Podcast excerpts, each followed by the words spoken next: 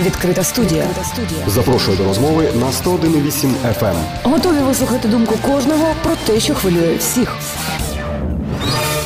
Пандемія та карантин негативно позначились на всіх сферах запорізького регіону, але колапсу не сталося завдяки індустріальному сектору. Дають висновок економісти і підкреслюють запорізький регіон промисловий, тому наша економічна подушка безпеки витримала. Проте проблем тільки більше в Запорізькій області. Вже чотири місяці працює регіональний антикризовий штаб боротьби з COVID-19. Чим він займався та як готується до ймовірної другої хвилі коронавірусу? Ці та інші питання сьогодні адресуємо голові. Запорізької обласної державної адміністрації Віталію Боговіну. Доброго дня, мої вітання. Доброго дня. Перш ніж поговоримо про коронавірус, у мене питання. Ви на посаді вже два місяці прийшли в регіон у тяжкі часи, як для області, так і загалом для країни. Ви вже встигли ознайомитись з ситуацією в районах. Знаю, що ви багато їздите. Ваше загальне враження, що вважаєте найболючішою проблемою, а що можливо досягненням нашого регіону? Виїжджаю в райони два рази на тиждень. Дуже добре знаю область, спілкуюсь з людьми, звертаю увагу на деталі. Дуже приємно бачити, як за програмою президента йде велике будівництво країни, будуються дороги, школи, дитячі садочки, стадіони. Навіть мости в Запоріжжі будуються. Такого масштабного будівництва Україна ще не бачила. Найбільша проблема, на мою думку, це небажання людей брати на себе відповідальність. Ситуація з перегрузами актуальний тому приклад. Уряд може виділити кошти на нові дороги. Я можу проконтролювати якість і вартість будівництва. А потім на відремонтовану дорогу виїжджає перегружена фура і руйнує її. Водій, власник фури, людина, що виписує ТТН, власник вантажу, людина, що приймає перегруз. Всі вони приймають участь у руйнуванні доріг. Це треба розуміти і нести відповідальність. Е, Ви сказали вже про позитивні зміни. Мешканці так побачили це дороги. Найперше нові швидко будуються, проблемні ремонтуються. Але ж така ситуація не загалом по Україні. Чому Запорізькому регіону повезло з великим будівництвом? Тому що ми такий курортний центр. Це ситуація не тільки в Запорізькій області. По програмі Велике будівництво президента зшивається вся Україна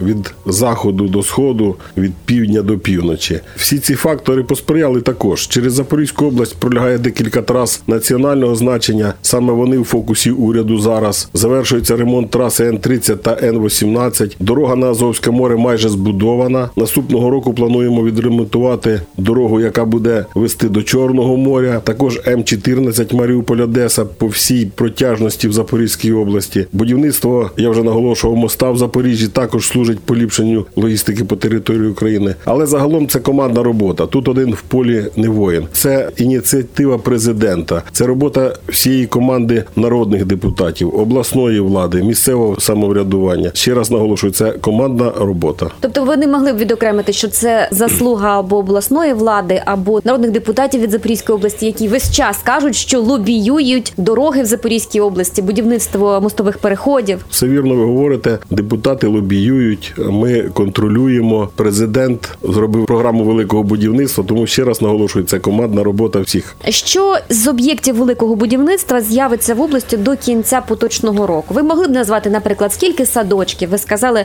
що будуються в регіоні садочки або школи. Скільки їх буде? В програмі великого будівництва на сьогоднішній день 8 шкіл, 4 дитячих садочка, 4 спортмайданчика, 21 дорога національного та місцевого значення, а також ще 9 об'єктів, які будуються по надзвичайній кредитній програмі Європейського інвестиційного банку. І пропоную перейти до проблемної теми. Це коронавірус і Запорізька область. Регіональний штаб боротьби з ковід з'явився майже одразу після запровадження всеукраїнського такого масштабного карантину. Його створення мало на меті стати центром виявлення та вирішення всіх питань, які пов'язані з розповсюдженням небезпечного вірусу. Ви вже напевно зробили висновки, чи вдалося стати отим центром координації дій? Так, станом на 1.08 підготовлено та проведено 28 позачергових засідань регіональної комісії з питань техногенно-екологічної безпеки та надзвичайних ситуацій, 21 розпорядження керівника робіт з ліквідації наслідків НС, 9 щотижневих донесень керівнику робіт з ліквідації наслідків медико-біологічної надзвичайної ситуації природного характеру, пов'язаної з поширенням коронавірусної хвороби. Постійно здійснюється моніторинг епідеміологічної ситуації на території області, стан матеріально-технічного та кадрового забезпечення, рівень захворюваності на коронавірусну хворобу COVID-19 кожного дня, аналіз виконання прийнятих рішень та їх ефективність. Зазначена робота продовжується і в умовах послаблення карантину також. Пане губернаторе, ви назвали документи, розпорядження. А розкажіть, що це практично значить? Можливо, почніть, які такі першочергові екстрені були проблеми з початком карантину, з початком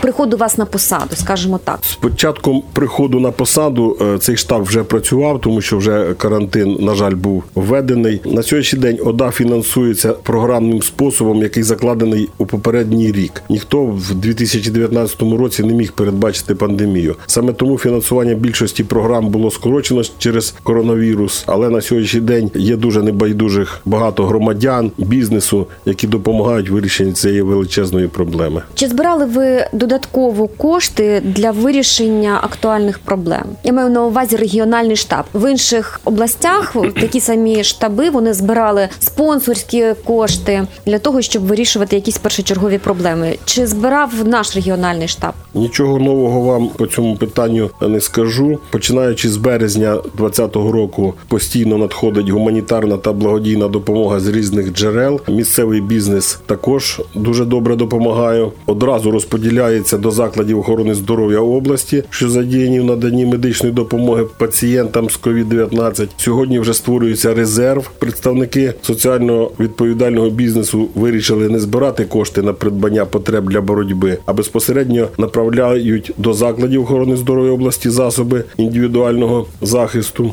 На цей час у Запорізькій області безперебійно проводять ПЛР дослідження, ДУ Запорізький обласний лабораторний центр Міністерства охорони здоров'я України. Це вдалося завдяки тому, що за рахунок гуманітарних надходжень централізованих постачань отримано майже на 33 тисячі досліджень тест систем. Всього на теперішній час проведено 31 тисячу досліджень ПЛР. Перші 6 тисяч експрес-тестів для закладів охорони здоров'я області розподілено в першу чергу для центрів первинно медико-санітарної допомоги. Ви сказали про тести, які надавали благодійники. А загалом ви підраховували за цей час, яка кількість благодійної допомоги надійшла області в боротьбі з ковід? Можливо, це і апарати ШВЛ, ну тести ви вже назвали. Додаткове можливо медичне обладнання. Дуже багато допомоги і в медичному обладнанні, і в засобах захисту надходило. Деякий бізнес, деякі меценати не хочуть, щоб про це знали. Тому точної цифри скласти неможливо на сьогоднішній день. А як відбувається це ініціатива бізнесу? Чи ви, як обласна влада, звертаєтесь е, до бізнесу за допомогою? Ви знаєте, по-різному. Це і ми звертаємось, е, і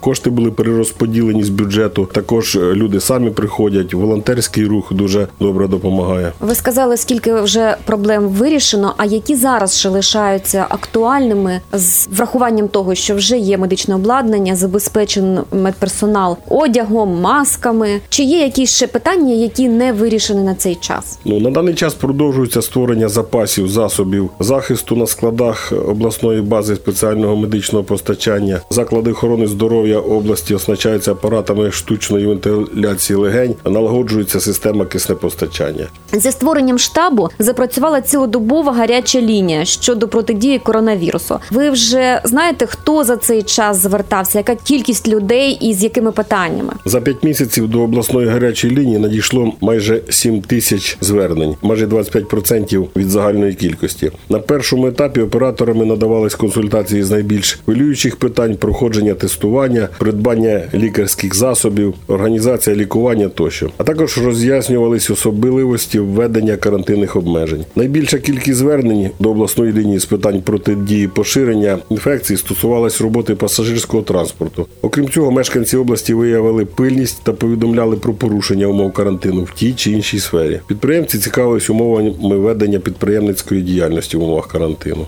Ви сказали про засідання антикризового штабу. Я хотіла поцікавитись, чому вони проходили в закритому режимі. Колеги скаржились, що жодного разу на таке засідання, на таку зустріч не запросили журналістів. Чому у мене питання? Я так розумію, були якісь дискусійні питання, які вирішувалися, і не хотіли, щоб це знала громада. Ніяких секретів від громади ми не маємо, щоб не сіяти паніку і давати журналістам можливість працювати лише з офіційною інформацією. Було прийнято рішення про закритий захід. Все вирішується під час засідання, протоколюється і публікується у нас на сайті. Так само і продовжуються зустрічі в рамках е, засідань штабу в закритому режимі. Так. Не плануєте відкривати для журналістів? Ми проводимо прес-конференції для журналістів, де відповідаємо на всі запитання ваших колег. Дякую. Сьогодні, коли жорсткий карантин змінився адаптивним, і ми вже потрапили в таку зелену зону. Про це неодноразово вже було сказано в засобах масової інформації. На зміну екстреним потребам медиків прийшли планові закупки в лікарнях. Чим зараз займається штаб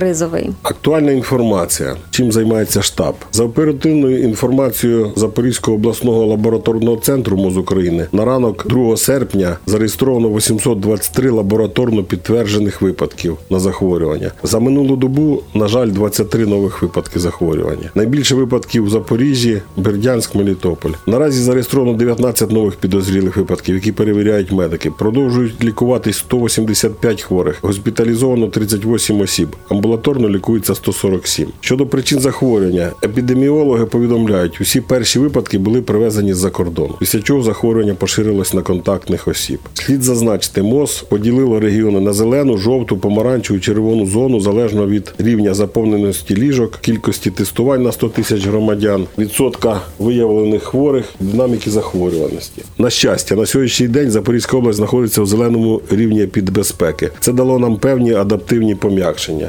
З 1 серпня дитячі табори розпочали свою роботу. Розважальні заклади працюють без обмежень по годинах з дотриманням безпечної відстані між столами та дотриманням санітарних вимог. Дозволяється проведення масових заходів за участю не більше однієї особи на 5 квадратних метрів. Проте я наголошую, все це можливе тільки за умови дотримання учасниками відповідних санітарних і протиепідемічних заходів та здійснення обов'язкового щоденного контролю стану здоров'я. Медики наголошують, якщо у вас симптоми, кашель, підвищена температура, утруднене дихання протягом 14 днів ви побували в країні, де зафіксовано COVID-19, невідкладно зверніться до сімейного лікаря. Я зрозуміла, що у штаба роботи не менше, тому що хворих багато і тільки На- більше. На цей час, незважаючи на послаблення умов карантину, продовжується робота щодо підготовки закладів охорони здоров'я для роботи в умовах очікування другої хвилі пандемії. Продовжується створення запасів засобів індивідуального захисту. Заклади охорони здоров'я області оснащаються апаратами штучної вентиляції легень, налагоджується система киснепостачання, про що я вже говорив сьогодні.